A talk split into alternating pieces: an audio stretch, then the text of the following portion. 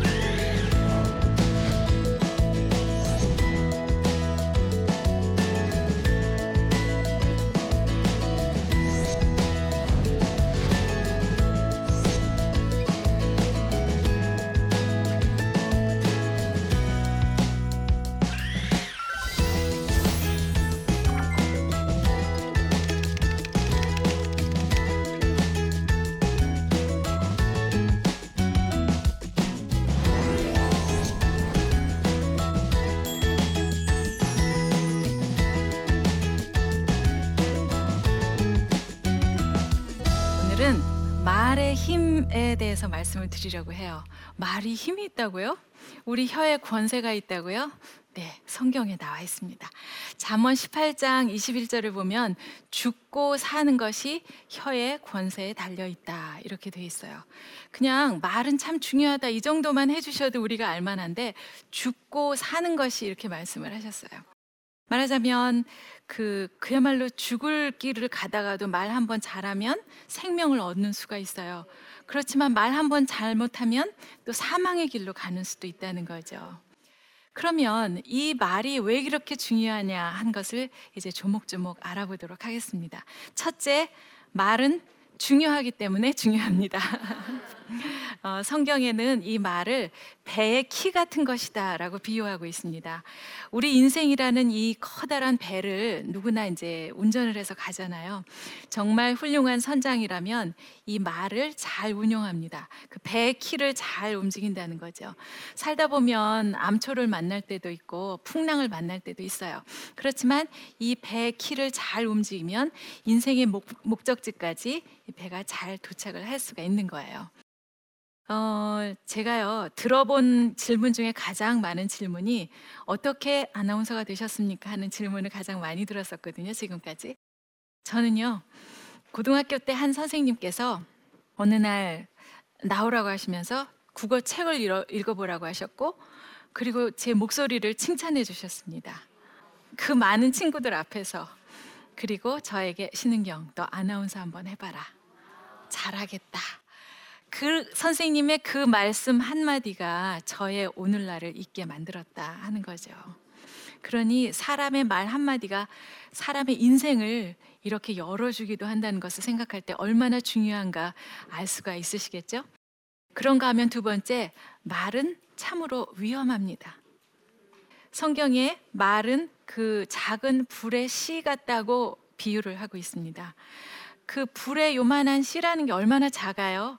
그렇지만 이 불씨가 마른 숲에 붙었을 때는 그 숲을 다 태워버릴 수도 있는 거죠. 얼마 전에 텔레비전에 어떤 여학생의 이야기가 나왔는데 어, 이 여학생이 그 폭식증이라는 거 있죠. 음식을 많이 먹고 또 돌아서서 토해내고 이런 병에 걸렸어요. 선생님들하고 많은 이야기를 통해서 알고 보니까 이 여학생의 부모님이 집에서 싸우시면서 엄마 아빠가 싸우면서 이 아이에게 뭐라 그랬냐면 나는 너만 아니면 너희 아버지하고 안 산다 이런 얘기를 했다는 거예요. 사실 뭐 우리가 싸울 때 무슨 말을 못 하겠어요. 진짜 자식 때문에도 살고 남의 이목 때문에도 살고 그러면서 사는 거 아니겠어요? 그런데 그 한참 예민한 사춘기 딸에게 그런 말을 한 엄마였어요. 그러니까 이 예민한 아이가 이런 생각을 한 거죠. 아, 우리 엄마 아빠가 싸우는 게 나 때문이로구나. 나는 이 집에 축복의 아이가 아니로구나. 그러면서 자기를 미워하기 시작한 거예요. 그 미워하는 거를 먹는 것으로 그리고 또 그 죄책감에 또 다 이렇게 이런 악순환이 계속됐다는 거죠. 그래서 말이라는 것은 참으로 위험하구나 하는 것을 우리가 잘 알고 있어야 하겠습니다. 세 번째, 말은요. 그런데 변덕스러워요. 유태 속담에 이런 말이 있습니다. 말이 네 입 안에 있을 때는 네가 그 말을 조절할 수 있다. 그렇죠. 무슨 말 하려고 그러다가도 나쁜 말일 때 딱 입을 닫고 안 하면 돼요. 요즘 그 외 젊은이들이 밀당이라는 거를 해요. 그래서 지금 자기 주가를 높여보느라고 우리 헤어져? 이렇게 말했는데 어, 진짜로 헤어지는 경우, 그러면 이 말을 입안에서는 컨트롤할 수 있지만 그 말이 입 밖으로 나오면 어떻게 해요? 그 말이 내 인생 삼십 년을 쥐고 흔든다는 거죠. 그 아까운 사람 놓친 다음에 엉뚱한 사람하고 살고 있어요. 그런 일이 없도록 해야 되겠습니다. 그래서 말은 참으로 변덕스럽다, 그런 얘기도 합니다. 다음에 정말 중요한 이유가 있어요. 말이 중요한 이유 네 번째, 하나님이 들으시기 때문입니다. 하나님이 들으시기 때문이에요. 그 민수기 십사 장 이십팔 절에 보면 너희 말이 내 귀에 들린 대로 내가 너희에게 행하리니 라고 말씀하셨어요. 아, 옛날에 구약에는 그랬지 라고 생각하시는 분이 혹시 계실는지 모르겠습니다만, 왜요? 신약에도 살아계신 하나님이 오늘 이 순간에서도 살아서 우리 말을 듣고 계십니다. 어떤 아이가 공부를 하도 안 하니까 엄마가 야! 너 그렇게 게임만 하다가는 대학교 못 가! 그랬어요. 하나님께서 들으시고 이 집사 너희 아들 대학 보내지 말을까? 질문하십니다. 아이, 말이 그렇다는 거죠. 제가 좋은 말을 갖고 듣는 애가 아니에요. 그러니까 저렇게 협박을 좀 해야 돼요. 그러나 말이 그렇다 하더라도 그렇게 말을 하는 거 싫어하세요. 이 민수기 이 저 성경 구절이 나오는 때가 언제냐면 그 이스라엘 백성이 모세 선생님을 따라서 애굽에서 나오잖아요. 그때 여러 가지 하나님이 기뻐하시지 않는 말들을 너무나 많이 했어요. 그래서 참다 참다 참다 참다 하나님께서 결국은 뭐라 그러시냐면 너희 말이 내 귀에 들린 대로 내가 너희에게 행하겠다. 너희들 부정적인 말하지, 불평하지, 불만하지. 너희 가나안 땅에 못 들어간다 그랬지? 무서워서 그럼 들어가지 마. 내가 너희들 말 한 그대로 해줄게. 그래서 그만 일 세대 아저씨들 다 세상 떠날 때까지 사십 년 동안 광야에서 보낸 거 아니었겠어요. 이렇게 말이란 것은 여러 가지 이유로도 중요하지만 하나님께서, 살아계신 하나님께서 우리 말을 날마다 듣고 계시기 때문입니다. 그러니까 어떤 말을 해야 되는지 이제 감이 어느 정도 잡히실 거예요. 자, 그럼 본격적으로 어떤 말을 해야지 하나님이 기뻐하시고 우리가 성공하는 말일까? 어떤 말이 잘하는 것일까? 우리 한번 생각을 해보도록 하겠습니다. 자, 어떻게 하면 말을 잘할까? 첫째, 경청입니다. 어, 야고보서에 듣기는 속히 하고 말하기는 더디하라 그랬어요. 제가 아나운서 처음 돼서 진짜 아 이제 드디어 몇백 대일을 뚫고 아나운서가 됐으니까 말을 좀 잘 배워야 되겠다 하고 아, 아, 아, 아 이렇게 이제 입 연습을 하고 준비를 했어요. 선배님들이 오시자마자 정말 말을 잘하는 사람은 상대방의 말을 잘 듣는 사람이다 이렇게 말씀을 하시는 거예요. 말을 좀 잘하려고 아, 아, 막 이러고 있는데 입을 닫아 귀를 열어 이렇게 말씀하시는 거죠. 여러분, 상대방의 말은 무엇으로 들을까요? 네, 귀로 듣죠. 또 마음으로 들어요. 그렇습니다. 귀로 듣는 것이 첫 번째 이쯤에 있다 그러면 마음으로 듣는 것은 이렇게 단계를 거쳐서 맨 마지막 단계에 있어요. 말하자면 마음으로 들어야만 상대방을 이해하는 거죠. 그래야 소통할 수 있고 공감할 수 있게 된다는 거예요. 그런데 오늘 이 시간에는 그런 이야기보다 더 중요한 걸 말씀을 드리고 싶어요. 상대방의 말은 요 귀로 듣는 것과 마음으로 듣는 사이에 아주 좋은 스킬들이 있어요. 바로 눈빛으로 듣는 거예요. 얼굴 전체로 듣는 거예요. 몸 전체로 듣는 거예요.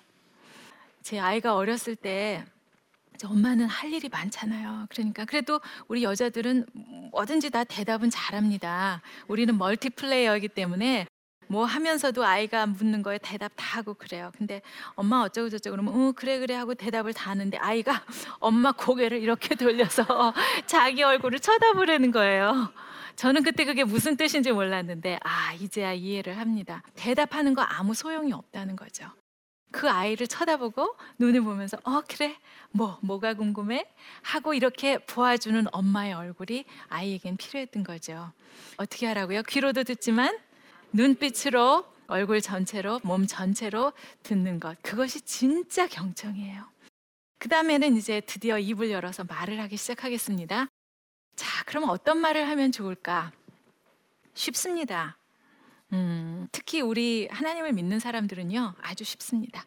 하나님이 싫어하시는 말은 안 하면 되고요, 하나님이 기뻐하시는 말만 하면 됩니다. 어떤 말을 싫어하실까요? 제가 꼽아볼게요. 불평, 불만, 비난, 비판, 부정적인 말, 또 자기 비하하는 말, 이런 말들을 싫어하세요. 어떻게 보니까 전부 비읍자로 시작되네요. 그래서 어떤 분이 바보 같은 말이래요, 이런 말들을. 불평, 불만, 비난, 비판, 부정적인 말, 이런 말들 하나님이 싫어하십니다. 아까 잠깐 말씀드렸습니다만 이스라엘 백성들이 애굽에서 모세 선생님 따라서 다 진짜 한 이백만 명이 나오잖아요. 아우, 상상을 할 수가 없어요. 처음에는 나오는데 뭐 바다가 갈라지고 너무 신기했어요. 그러다가 배가 고프기 시작합니다. 배고파 죽겠다. 목이 마르기 시작해요. 목말라 미치겠다. 고기가 먹고 싶어요. 그러면서 어떤 사람은 이렇게 말합니다. 차라리 노예 생활할 때가 더 좋았다. 그때는 고기도 먹었다, 이래요. 아까 그 저 어, 너 그렇게 게임하다가는 대학 못 들어가? 그 사람이나 마찬가지예요. 너 그럼 도로 노예로 돌아갈래? 에이, 말이 그렇다는 거죠. 고기가 먹고 싶다, 그거죠. 말이 그렇다 하더라도 그렇게 말하는 거 하나님 싫어하셨다는 거예요. 그리고 또 모세 선생님을 막 비난, 비판합니다. 당신이 말이야 우리를 광야에서 죽이려고 여기까지 데리고 나왔습니까? 이래요. 아, 무슨 죽이려고 데리고 나왔어요. 가나안 땅 들어가려고 그 고생을 하면서 온 거 아니겠어요? 그리고 열두 명 정탐꾼을 보내지 않습니까? 그때 열 명의 정탐꾼은 부정적인 말을 합니다. 어, 거기 가보니까요 우리는 못 가요. 거기 많은 사람들이 있는데 우리들은 메뚜기예요, 이래요. 하나님이 메뚜기 구하시려고 그 고생하셨어요? 그 어려움을 겪으셨겠어요? 화가 나시는 거죠. 자기 비하하는 거예요. 우리는 아름다운 하나님 자녀인데 아유, 우리는 메뚜기예요, 이런 거 화나신 거죠. 그런데 두 아저씨, 여호수아 아저씨하고 갈렙 아저씨는 믿음의 말을 합니다. 뭐라고요? 우리는 갑니다. 만군의 여호와의 힘으로 갑니다. 쟤네들은 우리 밥이에요, 이래요. 간단하다 이거죠. 얼마든지 할 수 있다. 내 힘으로 못하지만 하나님의 힘으로 할 수 있다고 선포를 했어요. 믿음의 말을 소리내어 말했다는 거죠. 그래서 그 두 아저씨만, 그래 너희 둘만 들어가, 너희 말이 내 귀에 들린 대로 내가 너희한테 행하리니 하고 말씀하신 그대로 너희 둘만 들어가. 그 대신 일 세대 다 없어질 때까지 기다렸다가 사십 년 기다렸다가 새로 태어나는 이 세대 데리고 그리고 들어가, 이렇게 하신 거라는 거죠. 우리가 얼마나 귀한 존재였는데 하나님이 어떻게 우리를 정말 그 무서운 애굽 땅에서 구해냈는데 이스라엘 백성들이 아휴, 우리 같은 게 뭐래 라고 말할 수 있었을까? 그런 생각을 한다면 정말 우리의 말이라는 것이 중요하구나, 이런 생각을 하죠. 그러면 하나님은 어떤 말을 기뻐하실까요? 우리가 무슨 말을 하면 기뻐하실까요?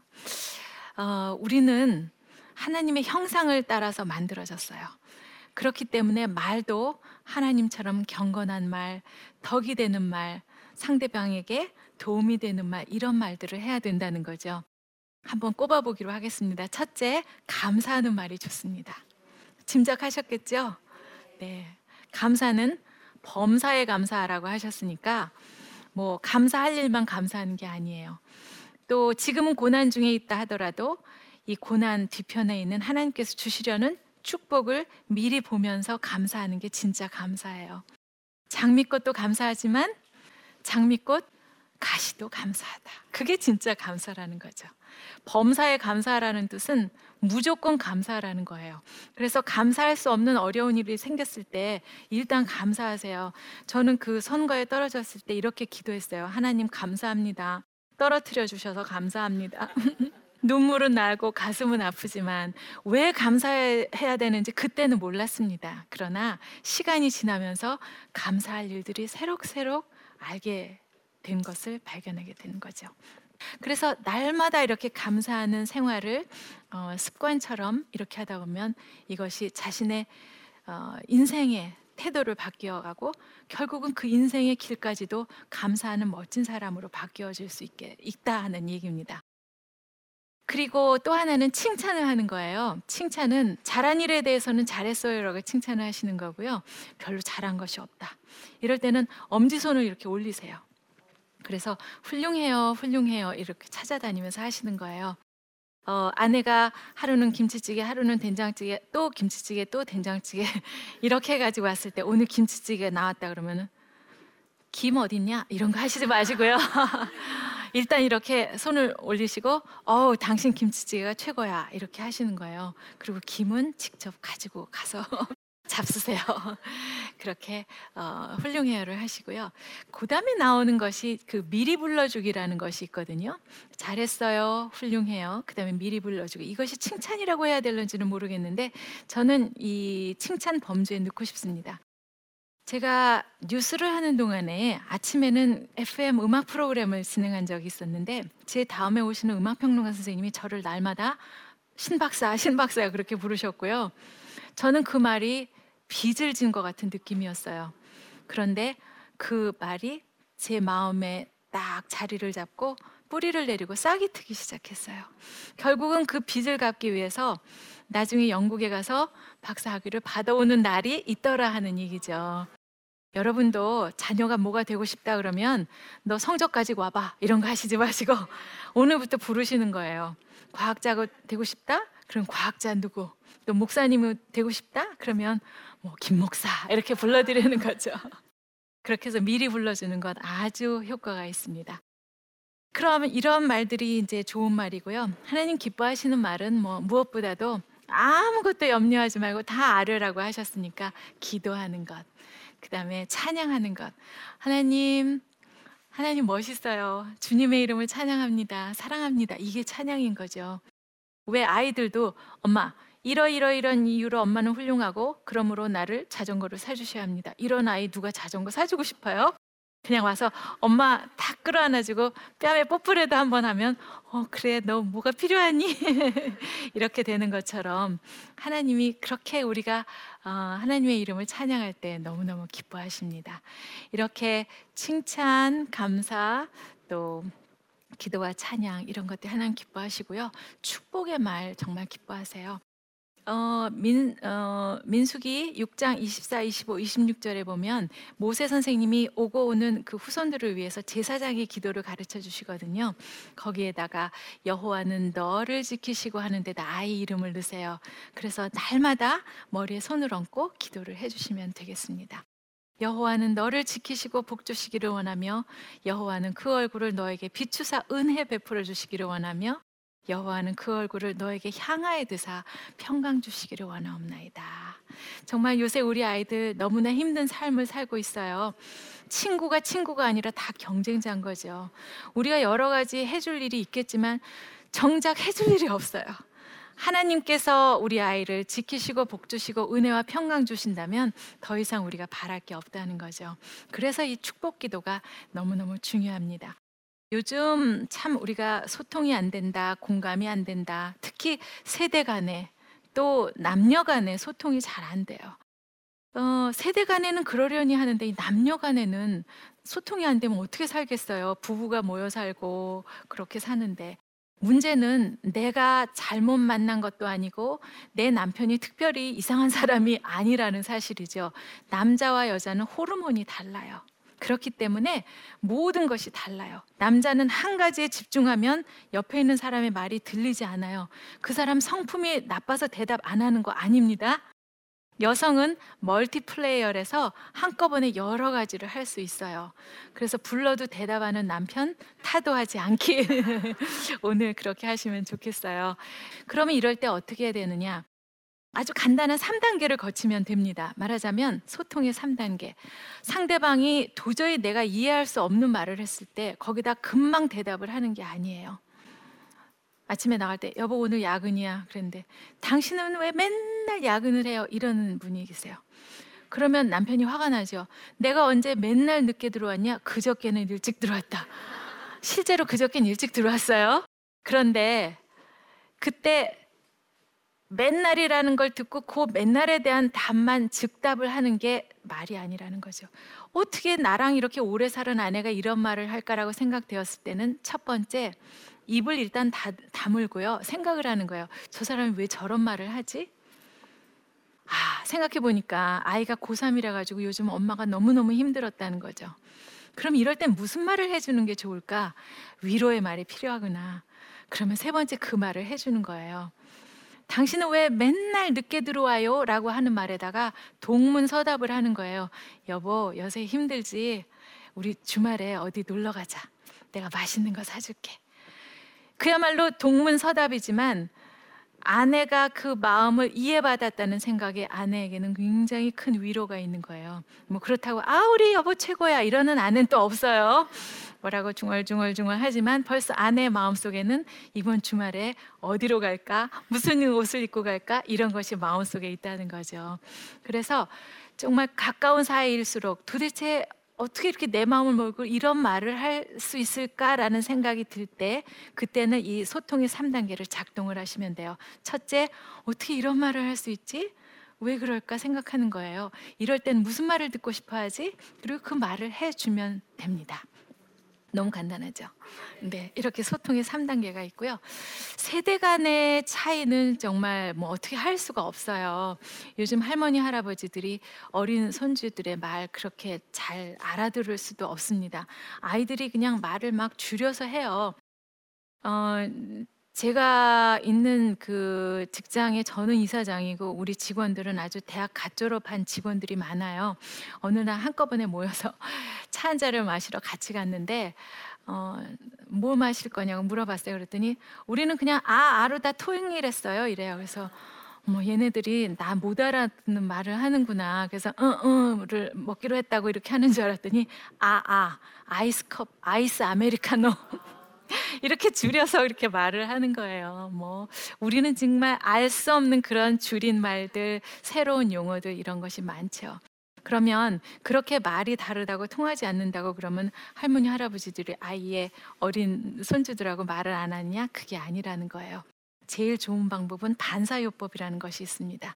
아이가 학교 갔다 와서 무슨 얘기를 하면 뭐 걔 친구 착한 애니 그 집에 뭐 아버지가 뭐하니 이런 거 물어보시지 마시고 아이가 하는 말을 그대로 따라만 하시면 돼요. 어, 학교 다녀왔습니다. 어, 학교 다녀왔니? 뭐 오늘 어땠니? 라고 물으면 그 아이가 하는 말을 어, 그랬어. 친구들이랑 어째 어쨌다 하면 어, 그랬구나. 화가 났겠구나. 이렇게 그 아이가 하는 말을 그대로 거울에 비치는 것처럼 반사만 해도 아이가 어떤 순간 오, 신기하다. 할머니가 내 말을 들어주시네? 할아버지가 내 말을 잘 들어주시네? 라고 생각할 수 있다는 거죠. 그래서 이 반사요법 또한 굉장히 좋은 그 소통의 방법입니다.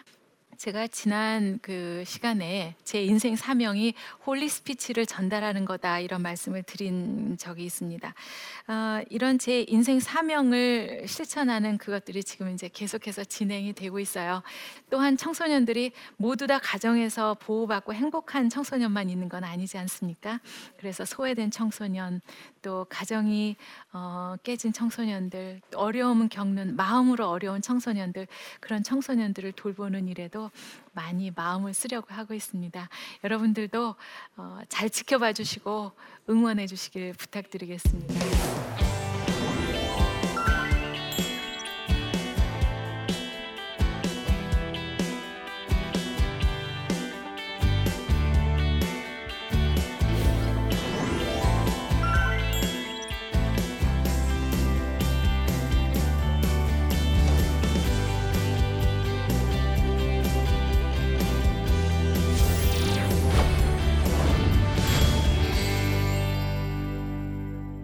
오늘도 이렇게 얘기를 하다 보니 궁금하신 내용이 있으시다고 주신 분들이 계셔서 한번 답을 드려볼까요? 홀리 스피치 언어를 사용함으로 체험하신 변화가 있다면? 네, 너무 많죠. 우선 저도 어, 이렇게 보통 때처럼 이렇게 화가 나는 말을 하려고 그러다 아 이거 아니지 하고 가능하면 감사합니다 하는 말 자주 하려고 하고 칭찬하는 말 자주 하려고 하죠. 또 저 아이가 어렸을 때 무슨 실수를 이렇게 했을 때 뭐 막 야단치고 그러는 게 좋지 않다고 생각했어요. 그래서 일단은 아이를 안심시키기 위해서 괜찮아. 아, 엄마가 그러지 않아도 이거 빨려고 했었던 거니까 뭘 우유를 쏟아서도 괜찮아. 이렇게 안심을 시키려고 했어요. 아, 그랬더니 후유증이 있는 거예요. 요 꼬마가 자기가 딱 쏟은 다음에 자기가 이래요. 괜찮아. 빨 거니까.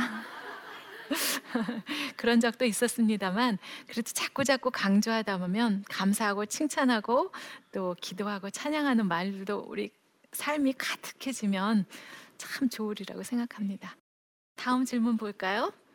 말을 할 때 내용 외에도 다른 점들도 중요할 것 같은데 주의해야 할 점이 있다면? 아, 네, 맞습니다.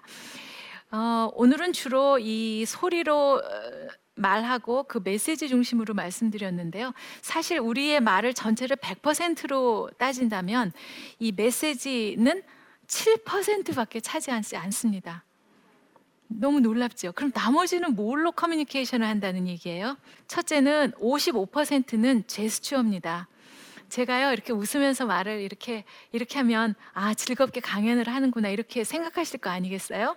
여러분도 지금 마찬가지예요. 저에게 보내주시는 사인이 아주 즐거운 얼굴을 지금 하고 계신 거예요. 그러면 제가 기분이 좋아서 더 잘할 수가 있잖아요. 그런 것들이 비언어적인 그 랭귀지들이 오십오 퍼센트를 차지합니다. 그런가 하면 유사 언어라는 게 있어요.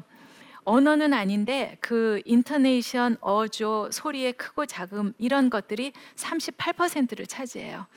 말하자면 잘했어라는 세 글자가 있습니다. 아이가 시험을 잘 봐가지고 왔어요. 그랬을 때 잘했어, 너가 그렇게 잘할 줄 알았어 이렇게 하잖아요. 그런데 어저께 공부하라 그랬는데 게임만 했어요. 아니나 다를까 오십 점을 받아왔어요. 그럴 때는 어떻게 합니까? 아래 위로 훑어보면서 잘했어.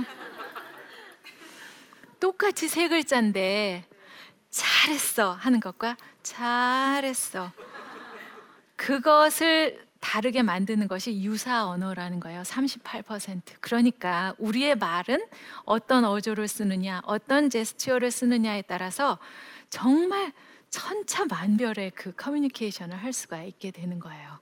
그러니까 무슨 말을 하느냐와 마찬가지로 어떤 태도로 말하느냐 어떤 어조를 사용하느냐 이런 것이 좋습니다. 보통 이렇게 전화를 받거나 이런 직업에 계신 분들은요 이렇게 낮은 톤 뭐 이런 무, 이렇게 어, 표정 없는 얼굴을 하시는 것보다는요 좀 한 톤 높여서 안녕하세요 이렇게 웃으면서 뭘 도와드릴까요? 이렇게 하면 듣는 사람이 벌써 그걸 느끼게 되세요.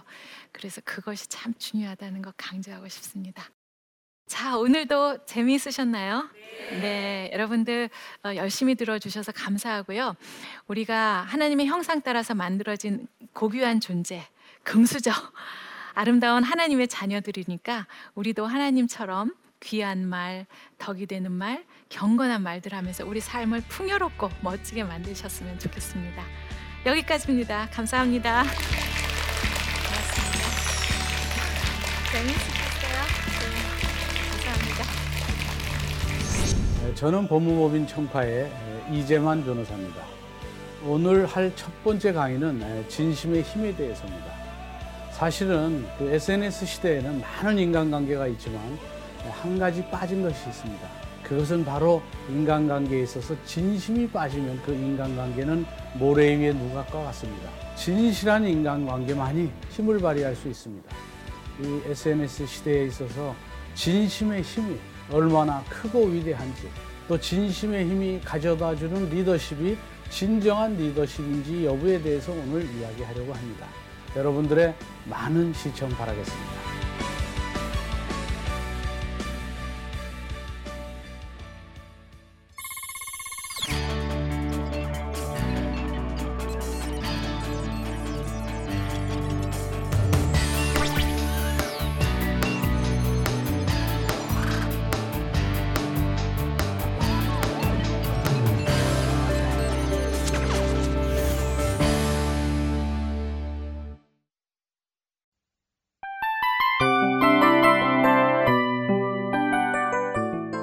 이 프로그램은 청취자 여러분의 소중한 후원으로 제작됩니다.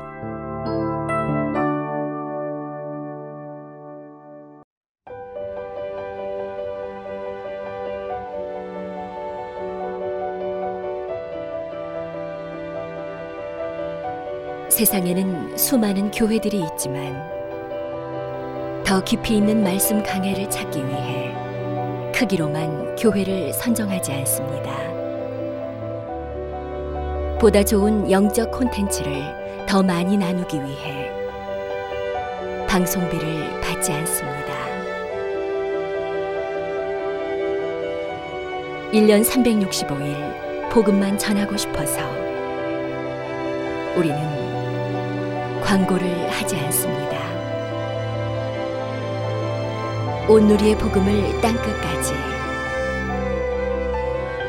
씨지엔 티비와 함께 땅끝 선교사가 되어주세요.